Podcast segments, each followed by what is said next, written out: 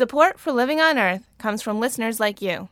Please make a donation online at loe.org or call me at 617 629 3638. And thanks. From Public Radio International, this is Living on Earth. I'm Bruce Gellerman. Double double in a sea of trouble. Oil on the minds of lawmakers has them reaching for the bard. I think we've changed the the topic in Washington from whether it's sort of uh, Shakespearean to drill or not to drill. That's no longer the question. What we have done is we have moved beyond that discussion to where we recognize that you have to do it all. Perchance even to drill in the undiscovered country? Also, the grand green design for the Beijing Olympics. It's really trying to understand what the essence of the place is about because we wanted the Olympic Green to be all about China, not an importation of a Western idea. And China lets a thousand green technologies bloom. These stories this week on Living on Earth. Stick around. Support for Living on Earth comes from the National Science Foundation and Stonyfield Farm. From the Jennifer and Ted Stanley studios in Somerville, Massachusetts, this is Living on Earth. I'm Bruce Gellerman in for Steve Curwood. Energy issues are powering the political debate, both in Washington and on the campaign trail this summer. Republicans, including John McCain, are demanding an end to the offshore drilling moratorium, while some Democrats, including Barack Obama, say, well, maybe. Living on Earth's Washington correspondent Jeff Young digs into the shifting sands of the drilling debate. As recently as June, Barack Obama pledged to defend the moratoria that have kept oil rigs off most U.S. shorelines for nearly 30 years. But with public opinion shifting in response to high gas prices, Obama hinted to a Florida newspaper that he would support an energy compromise that expands offshore drilling. He later explained himself in this speech on energy in Lansing, Michigan. And while I still don't believe that's a particularly meaningful short term or long term solution, what I've said is I'm willing to consider it if it's necessary to actually pass a comprehensive plan. I'm not interested in making the perfect the enemy of the good. Obama's speech reaffirmed his commitment to clean energy alternatives. He'd invest $150 billion over a decade in wind, solar, and geothermal power, and make those sources supply at least 10% of the nation's electricity. He'd push for more plug in electric hybrid cars and put a cap on carbon emissions. But it was the mention of offshore drilling that got the attention. One environmental group that has endorsed Obama, Friends of the Earth Action, expressed disappointment. But Obama campaign energy advisor Elgie Holstein insists this is not a major change in Obama's position. Well, it's certainly not a flip flop because he has supported offshore drilling all along. It's just in these in these particular states where it has been prohibited by federal law. There, he's open minded about any kind of arrangement, provided it protects our coastlines, uh, provided the states agree, and provided that it's part of a bigger package in which we can start moving our economy toward a more sustainable energy future that isn't so reliant upon the imported oil from the Middle East. But uh, aren't, aren't these sort of admissions that his more conservation oriented agenda is not really connecting with the public and he needs to try something else here? Uh, I don't think so. I think what it is is a confirmation of what he has been saying since the beginning of this campaign, which is he has run as a different kind of candidate, one who is willing to, as he says, reach across the aisle and work with both Democrats and Republicans so we can break the gridlock that has paralyzed Washington. The compromise Obama supports came just as Congress left for its August recess after weeks of bitter deadlock. Five Republicans and five Democrats announced the plan to allow drilling off the coasts of five states, a win for Republicans. It would also strip from oil companies a multi billion dollar tax loophole, a win for Democrats. Tax breaks would instead go to help auto companies make and consumers buy more efficient and more alternative fuel vehicles. Nebraska Democrat Ben Nelson thinks the Gang of Ten, as the senators are called, could end the energy gridlock. I think we've changed the the, topic in Washington from whether it's sort of uh, Shakespearean to drill or not to drill. That's no longer the question. What we have done is we have moved beyond that discussion to where we recognize that you have to do it all. The compromise plan would give Virginia, the Carolinas, and Georgia the option to allow offshore drilling. And it would bring oil exploration as close as 50 miles to Florida's Gulf Coast. Obama may be warm to the compromise, but some of his environmental supporters are not.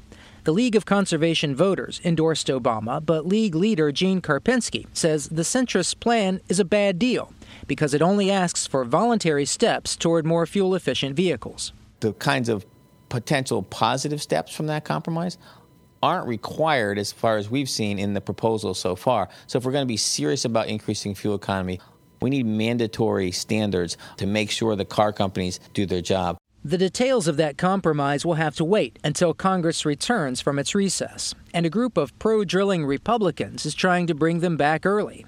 They're taking to the darkened floor of the House chamber each day in a protest demanding a drilling vote. They even brought former House Speaker Newt Gingrich back to the Capitol to say he thinks Republicans are winning on the issue. And my hunch is that back home right now, there are a lot of Democrats who are tap dancing and saying, oh gosh, well, I'm really kind of for more energy. I'm really kind of for drilling. Gingrich has confidence that offshore drilling would quickly bring down gas prices. Most economic forecasts do not. The American Petroleum Institute, the oil industry's trade group, says it would likely take seven or more years to get more oil from the coasts. And the government's Energy Information Agency says opening all the coastline to drilling would not significantly affect prices before the year 2030. But Gingrich is not deterred. They're just wrong. The economists believe the minute you agree to start supply drilling, you're going to have a decline in price that minute. More than a million people signed Gingrich's online petition called Drill Here, Drill Now, and that slogan has become part of the stump speech for Republican presidential candidate John McCain, who clearly thinks he's tapped into a winning issue. For Living on Earth, I'm Jeff Young in Washington. Say, Jeff, stay with us for just a minute. Uh huh. How do you see this drilling debate playing out on Capitol Hill? Well, you, you, know, this is a serious challenge to Democrats. They're getting hammered over gas prices, and Republicans look like they're blocking alternative energy. So, come September, I think that compromise proposal in the Senate is going to be getting a lot of attention. Uh, Senate Majority Leader Harry Reid told me he thinks it's a plan he can work with. Hmm. And so, what happens to the moratorium on offshore drilling? Well, so far, Democrats have avoided a vote on it, but they've got to vote sometime before the election because that moratorium only exists year to year and it expires at the end of September. It's not clear that Democrats have the votes to keep it intact. So I think that, again, points to a, a compromise as a way for them to both sort of back down from this standoff. Well, thanks a lot, Jeff. You're welcome. You can hear all of Jeff Young's interview with Senator Obama's energy advisor and check out our campaign coverage online at loe.org. In one hour, enough sunlight falls on the Earth to power the world for a year. There are just two problems with solar energy it's still expensive and night.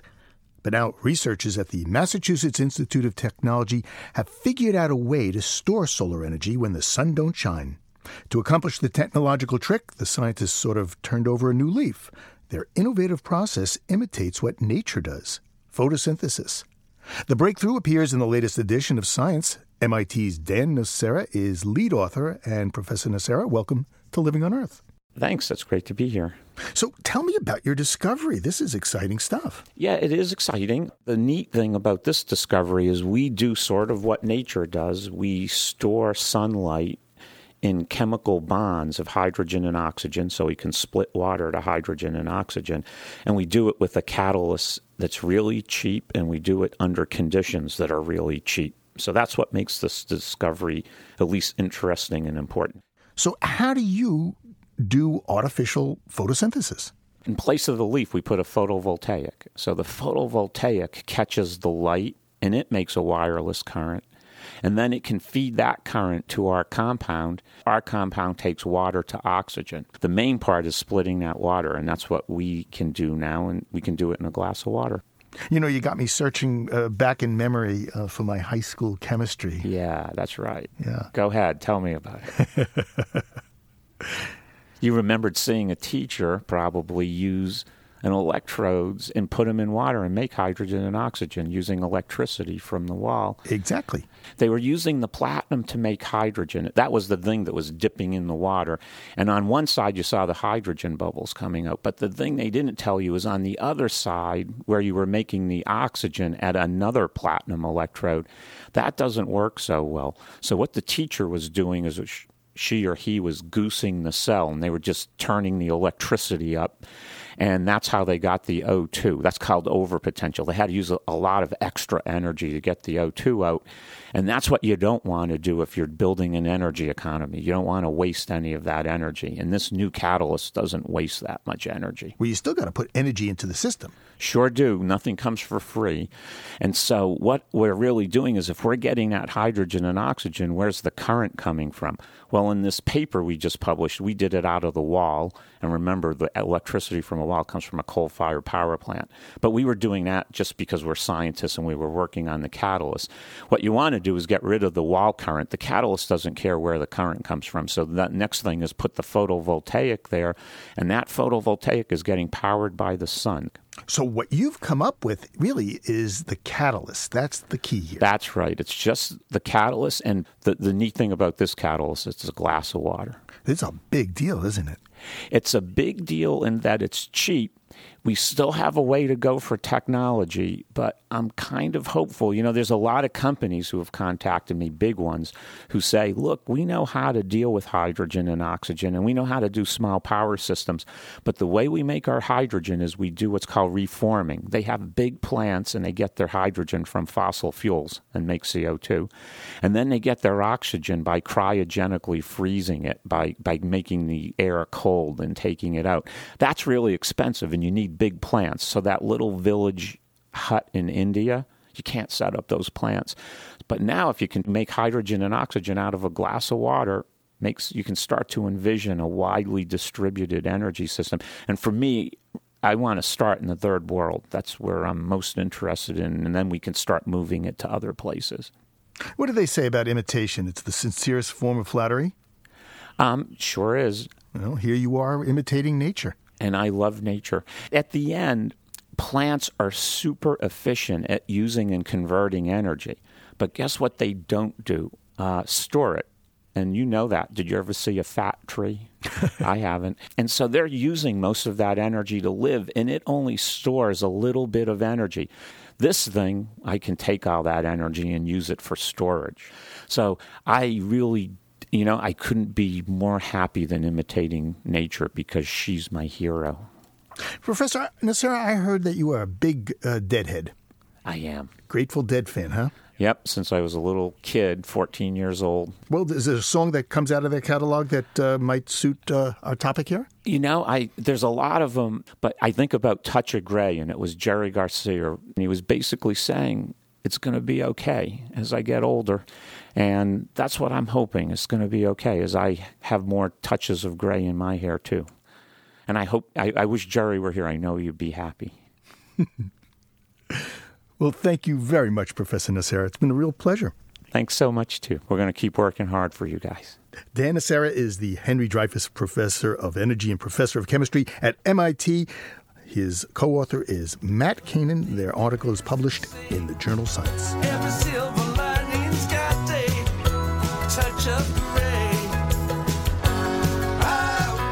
Coming up, going for the green as well as the gold. The Beijing Olympics, just ahead on Living on Earth. It's Living on Earth. I'm Bruce Gellerman. It's an architect's dream. You're given a huge parcel of city space and told to lay the groundwork for a world class event. Well, for Dennis Pieprz, it was a dream come true.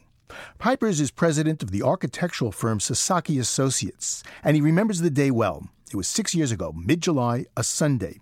Pieprz was in his office catching up on some work when one of his employees, who was reading a Chinese newspaper online, got excited. And he suddenly jumped up and said, We won, we won. And I wasn't expecting to hear any news, so I didn't know what he was talking about and he said, We won the Beijing Olympics competition.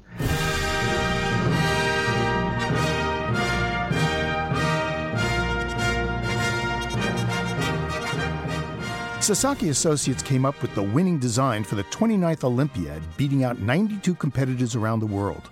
China challenged all comers to create a master plan for the Beijing Games, using a 2,500 acre plot of land, incorporating a forest park, little used agricultural fields, and some buildings left over from the 1990 Asian Games. Just as the Chinese proverb says, a journey of a thousand miles begins with a single step, so too creating a master plan for the Games begins with a design concept, or what Pieprz calls the framework for the Olympic Green. It's really trying to understand what the essence of the place is about because we wanted the Olympic Green to be all about China, not an importation of a Western idea.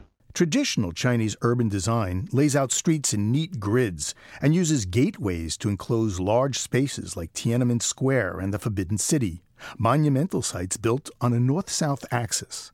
Our idea was to develop a concept that would be highly connected and integrated with the existing city, with not only the adjacent neighborhoods and districts, but the real heart of the city and so we organized our scheme around this great north south axis. Sasaki designers wanted to retain the traditional ways with a twist. Along the great north south axis connecting Beijing's historic sites is where Pieprz's planners decided east would meet west. They placed the new National Stadium to the right of the axis and the water sports facilities to the left, creating a gateway effect, Eastern essence with a modern Western flavor we decided to put the stadium off the axis, letting the axis run through, uh, really for future generations to deal with, and felt that people needed to be at the center of the place, not an object or some stadium that may last who knows how long. Pieprz's goal was to create a site that's sustainable. He's keenly aware that Olympic Games can be a sporting success, but the site can be a failure in the future. It happened after 1976 at the Montreal Olympics and the 2000 Games in Sydney, Australia. The problem in Sydney is that the Olympic site and its Olympic produced facilities were hardly being used. And they had some of the most incredible public spaces and investment in public space. And here was an area that, uh, for example, the arena only used something like 29 times a year, uh, the stadium only 10 times a year for rugby. Pieprz says the way to connect a new urban district with an existing city is to take advantage of population density, designing a site that puts people, not buildings, front and center, providing them with access to public transportation and proximity to facilities they'll need and use. For Beijing, the Sasaki plan calls for 28 million square feet of new buildings, buildings most Olympic viewers will never see. Only a small fragment of the overall plan is actually built. But our plan and the city's goal was to create a new district, a mixed use district. So, coming after the Olympics is a whole array of other uses like hotels, retail, commercial, all going to uh, much more strongly define the major spaces that uh, have been built for the Olympics. When you watch the Olympic Games, you'll be looking at a site in China designed by a firm founded by a Japanese architect, led by a native born South African, based in Watertown, Massachusetts, a city located half a dozen miles west of Boston along the Charles River. A dam built more than 200 years ago once powered the series of mill buildings that make up Sasaki's world headquarters here in Watertown. It's where the sails for the USS Constitution, old Ironsides, were made. You can imagine the most the most sought after desk locations are right here along the river, where you can open your window and uh, listen to the to the uh, the sound of the river. Jim McGowan is a spokesman for the architectural company. In keeping with Sasaki's work principles, design globally, act locally, they put into practice what they're preaching for the Olympics, putting people at the center of the project. At Corporate World headquarters in the renovated mill buildings, the prime locations along the Charles River are public spaces, a library, and cafeteria. And today, sustainability is a priority. And you know, back back then, uh, the environment was not was not a priority, and so obviously there was a lot of pollution that took place. Uh, so now, in some ways, we're making up for it. And how? Sasaki updated and refurbished the old factory using green design concepts and materials. Meredith Elbaum is Director of Sustainable Design at Sasaki. You know what, to tell you the truth, and maybe this is inspiration for other people, I think it's just a lot of common sense. I mean, we really haven't done a lot of radical things. They use recycled materials when possible, environmentally sound cleaners, carpets, and paints. Workers get free public transit passes. Hybrid drivers get choice parking spaces. And once a year, employees go dumpster diving to see how much more they can recycle. Meredith Elbaum says they also studied using the old waterfall to generate electricity, but it was too expensive. One thing that did pay off Sasaki installed automatic light dimmers. Workers don't notice the change, but the electric company sure did.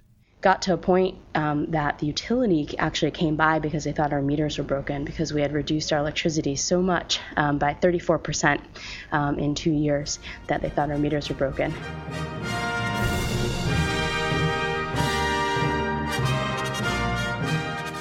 Victory again for Sasaki Associates, the company that won the International Design Competition for the Olympic Green, recently received the U.S. Green Building Council's Gold LEED certification, making the firm's headquarters the oldest building in the nation to win the coveted title.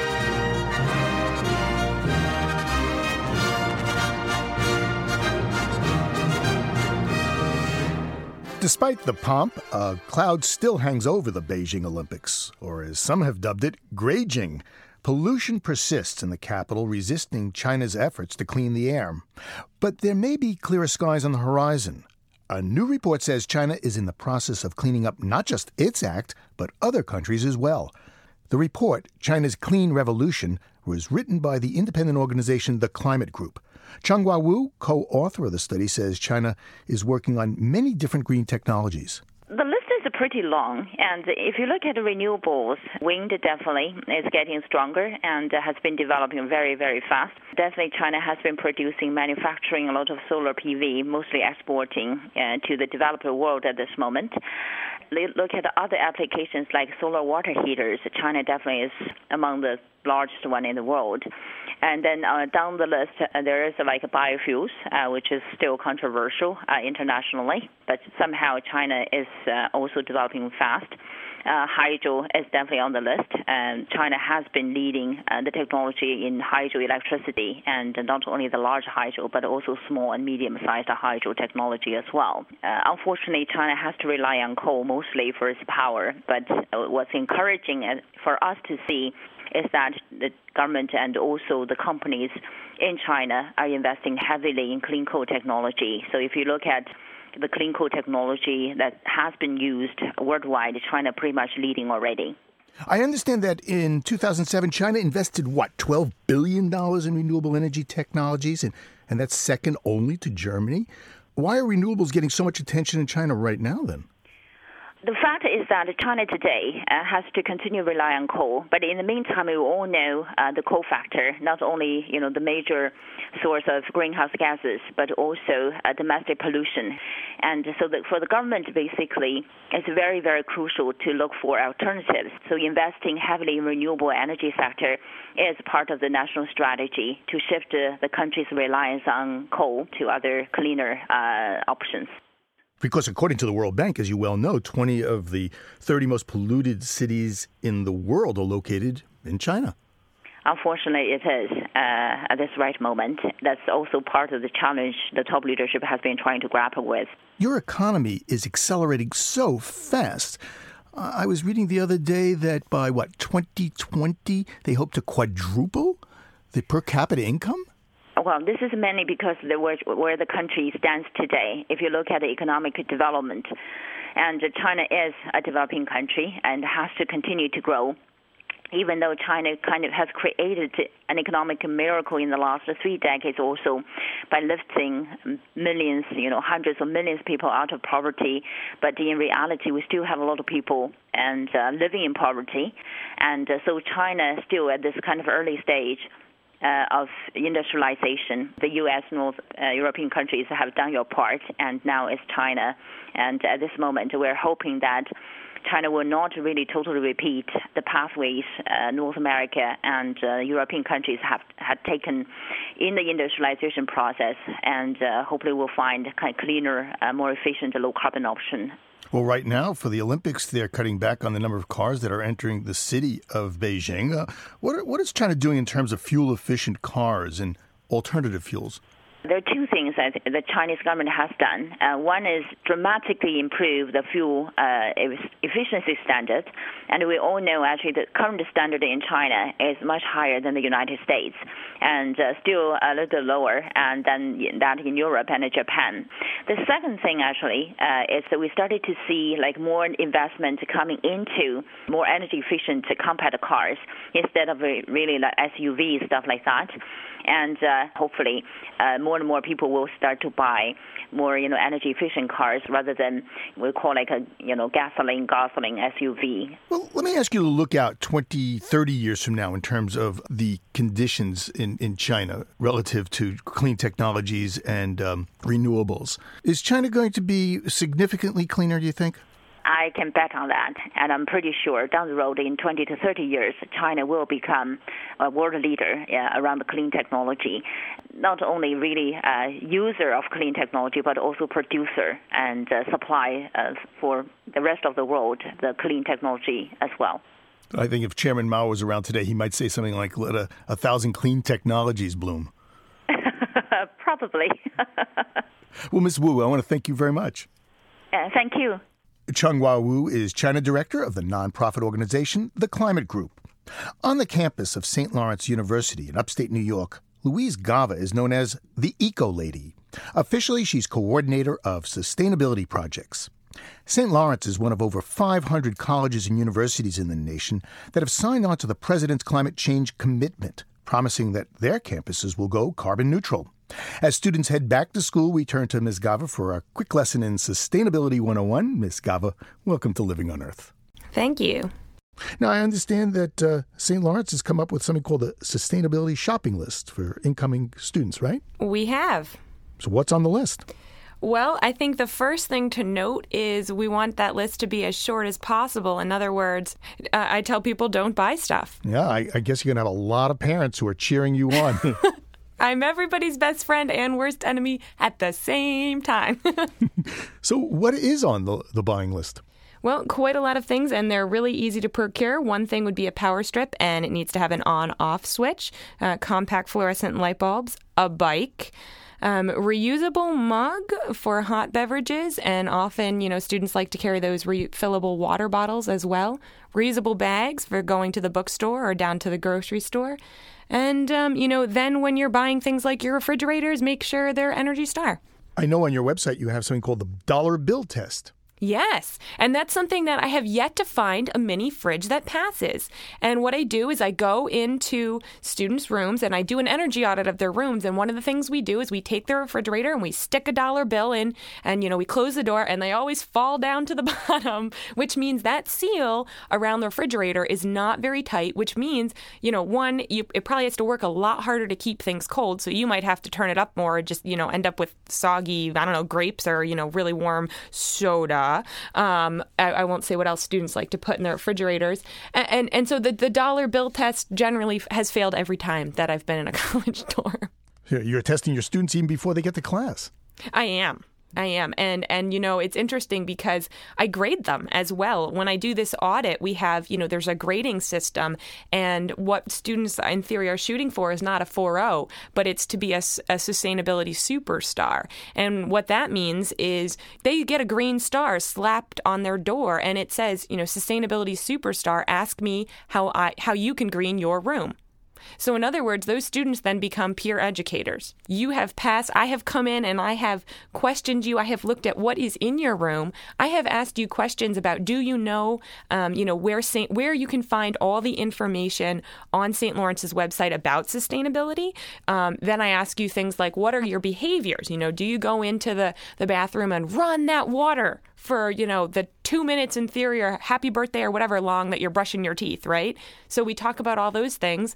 We add up their points, uh, you know, beyond things like what's in your room. Are you using your power strip? Let me see the energy settings on your um, computer. Well, Louise, let's put these questions to one of your new incoming students. All right. Willie Mook is joining us from Augusta, Maine, and welcome to Living on Earth, uh, Willie. Uh, thank you. This is going to be your first year, then, right? Yes. Well, have you looked at the website where there's the sustainability list? I have. And what do you think? I think it's definitely something I'm going to look into as I'm looking into purchasing things from my dorm room um, and just how I'm going to live my life at St. Lawrence. Louise mentioned uh, saving water. Yes. I noticed that the list suggests something called a Navy shower. yes. I noticed that too, actually. Yeah, well, uh, you know what it is? Yeah, I guess you soap up with uh, with no water running, and then you just use the water to rinse off quickly. Uh-huh. Louise, you know, when I was going to school, my generation, we, we had a, a motto save, save water, shower Mhm. with a friend. oh, I'm not sure that uh, all the university would advocate for that, but maybe. Times have changed. Yeah. So, what do you think there, Willie? Uh, Navy shower for you? Ooh, maybe not every day, but I maybe uh, once in a while. You never know. Well, and I would note, Willie, you got one thing wrong. You do, you do got to turn on that water first. right. These are the basics there, Willie. Thank you. Now, I also noticed that they suggest bringing your own forks and spoons. What's that about, Louise? Well, we have two main dining facilities on campus, and only one of our dining facilities has utensils that are washed.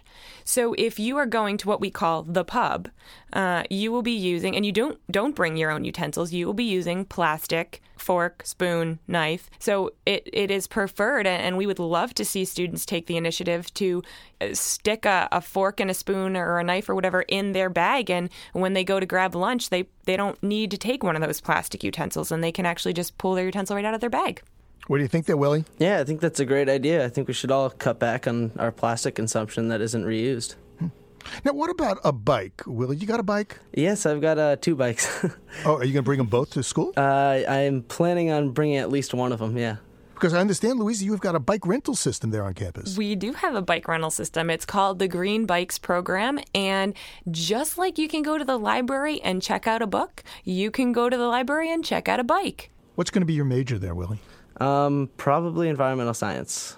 Well, Willie, good luck. Well, thank you very much. And Louise, thanks very much for your time. You're welcome. Thank you.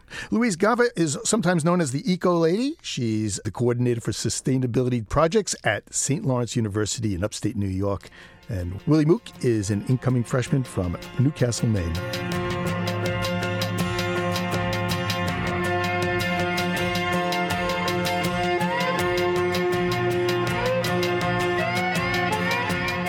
Coming up, the world made Muddalicious. Get down and dirty and stay tuned to Living on Earth.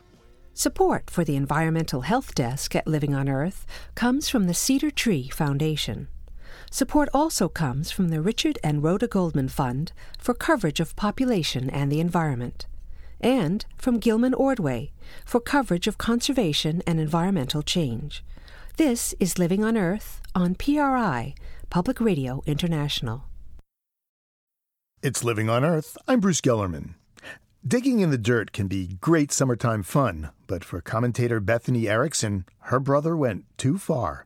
Last summer, my brother had a thing for mud. What's unusual about this is that my brother is a 41 year old academic.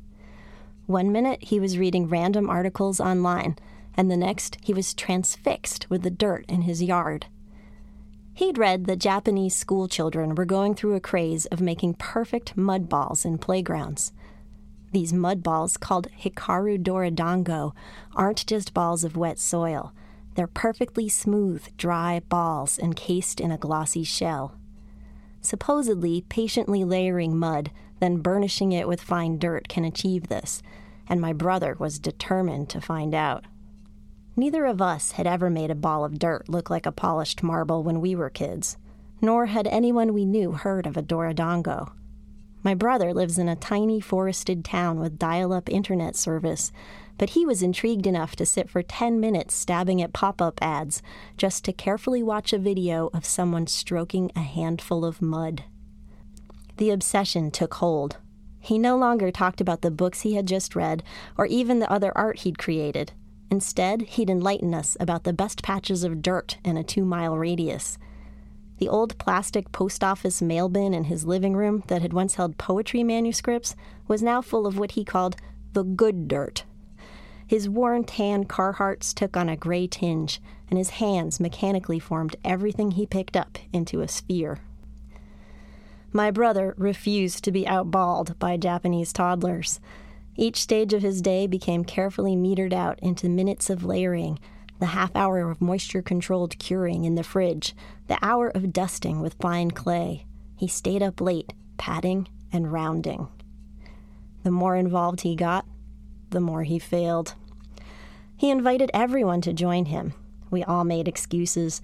We found ways to bring up people we knew who were obsessive compulsive, and then we'd stare at him pointedly as he cradled a mug of coffee in one dirt lined hand and a mud ball in the other. Each of his days ended with a glimpse of pride and hope. Several shiny Dorodango nestled together on a frisbee. Every morning, they were shattered. Finally, in the fall, my brother literally washed his hands of the whole affair. Perhaps his lesson was in resolve, or perhaps just rumination. Maybe he could have opened up a meditation retreat where people would pay to walk around slowly all day, massaging a mud orb. But instead, he got emotionally involved, and in the end, the mud balls were good for one thing throwing. Anyway, my brother is moving forward. Now he's into rocks. Bethany Erickson is a writer and artist from Cambridge, Massachusetts.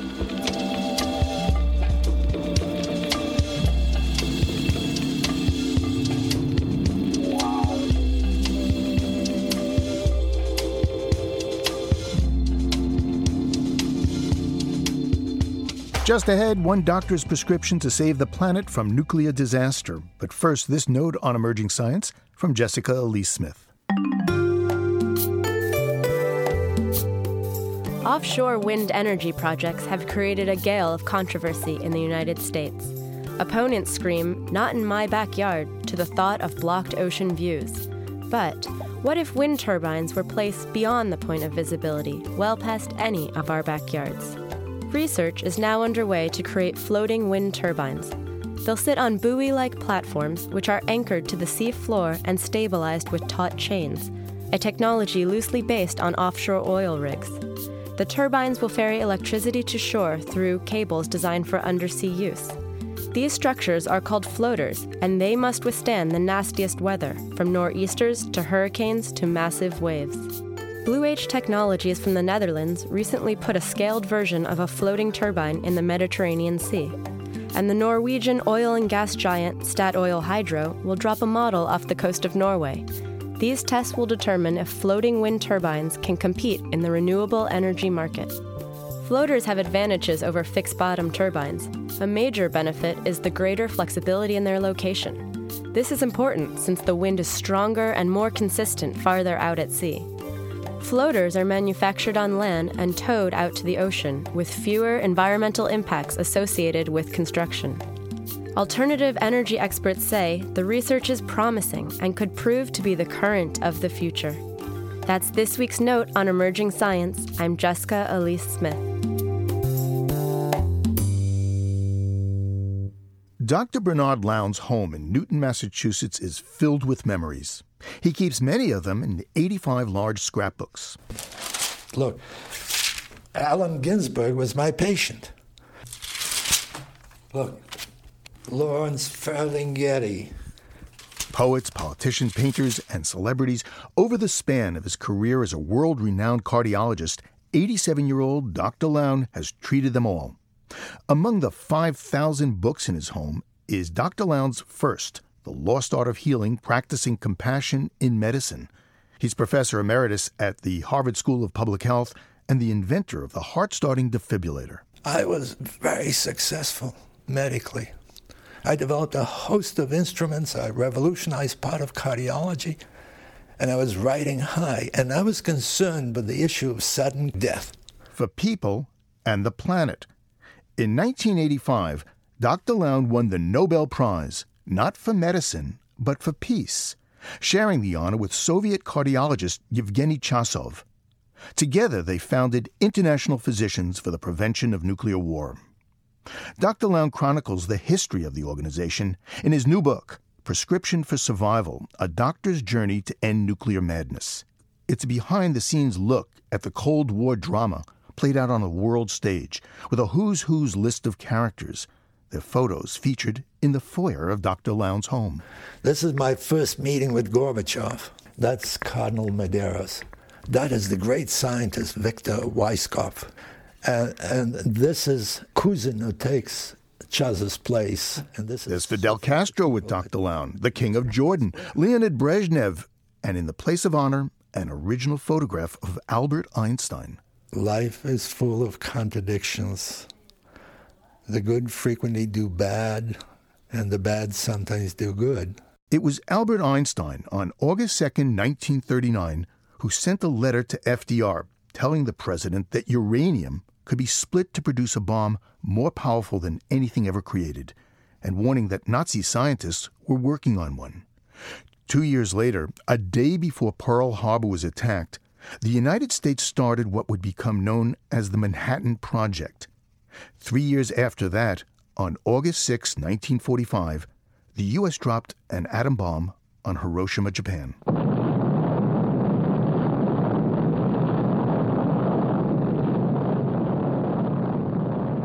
Tokyo admits extensive damage caused by the atomic bomb at Hiroshima. New air attacks have been thrown against Japan. Washington and other allied capitals are buzzing with speculation about the new bomb and its possibilities. Three days later, the U.S. dropped another atomic bomb on Nagasaki.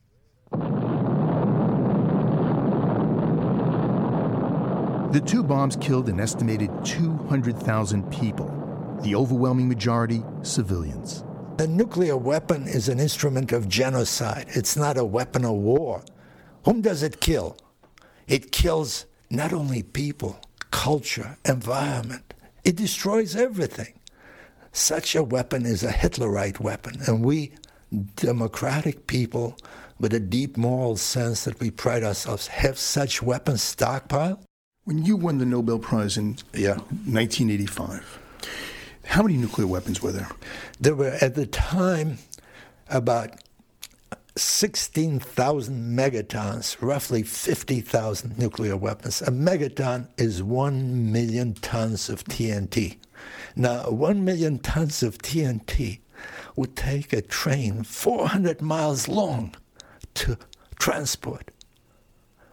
We had enough destructive capacity to kill everybody alive 20 times over. Today, 23 years later, after you won the Nobel, how much megatonnage is there? How many nuclear weapons? We have roughly about 15,000, we and the Russians.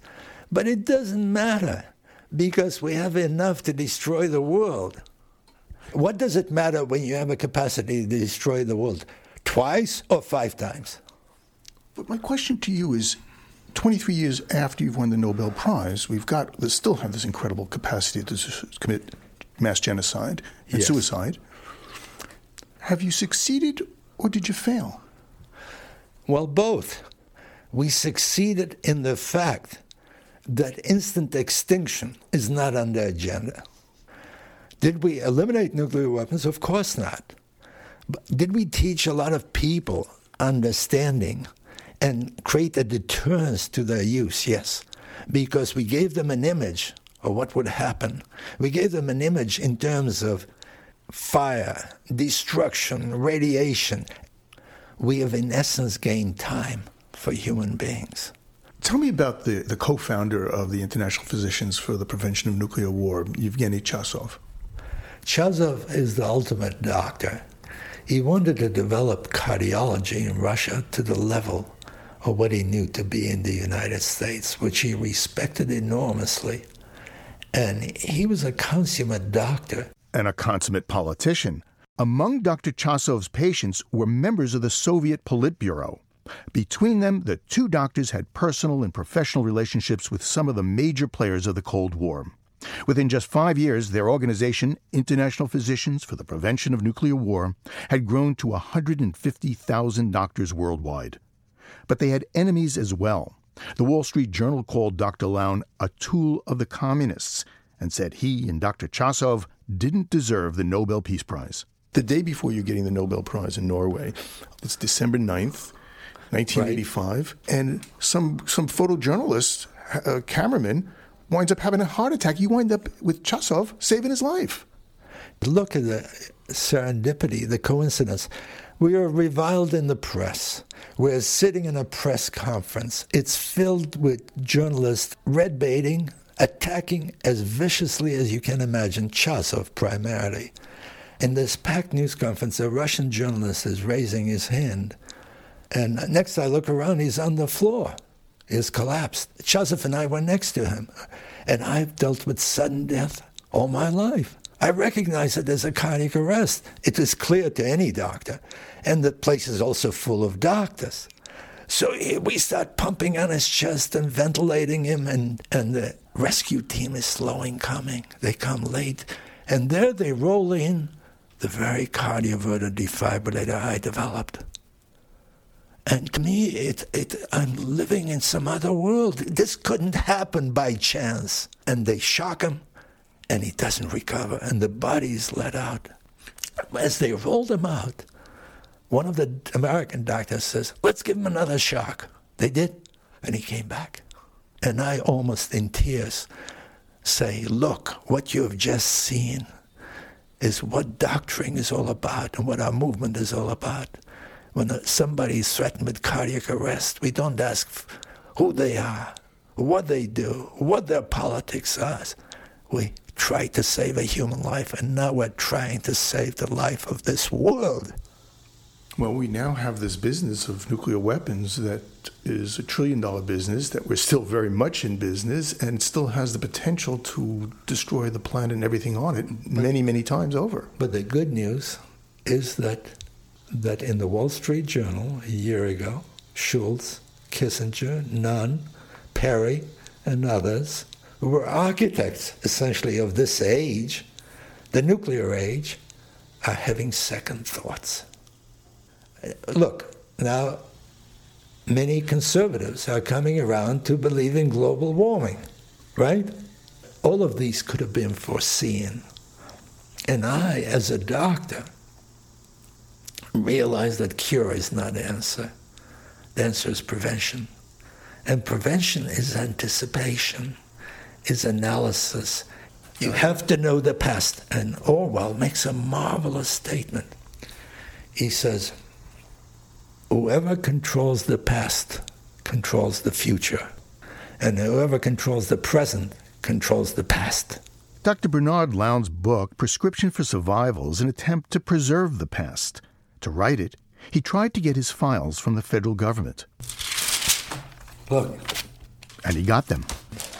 Look. Sort of. That's a page after page after page, totally blacked out, nothing there. There's nothing there. The only word on the page is secret classified by G 3. That's it. Yeah. I just got a report a few months ago from the Freedom of Information from NSA, FBI, CIA saying we regard it as against national security to divulge to you your file. I mean, here you are, a physician, trying to prevent the use of nuclear weapons. What could they, what, could, what kind of threat could you be? Is it, I, is why it, are you asking me? Why aren't you asking the CIA that question? I mean, you're asking me. I'm the victim. You know, you're not just a witness to history. You made history. You changed history. Well, I, I didn't view myself other than a doctor who's trying to heal a sick planet.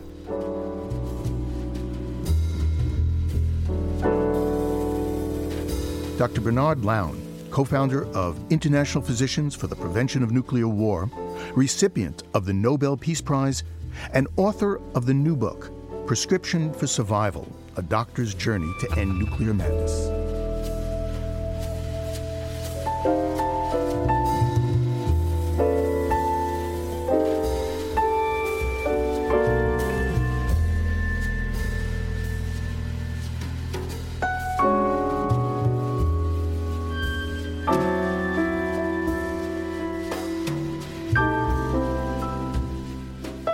Next Living on Earth, a rapidly spreading grass from Ethiopia threatens Arizona's iconic cacti.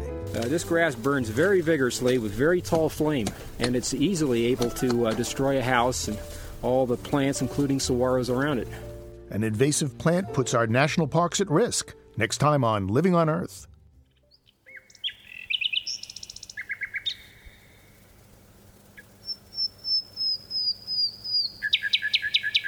We leave you this week with a bird noted for its beautiful singing, the nightingale.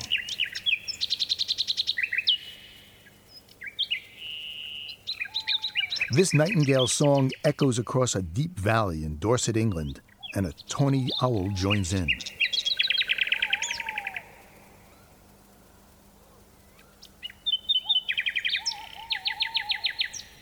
Richard Margoschis made this recording at Fontmell Magna in 1982. It's from the British Trust for Ornithology Nightingale Appeal CD.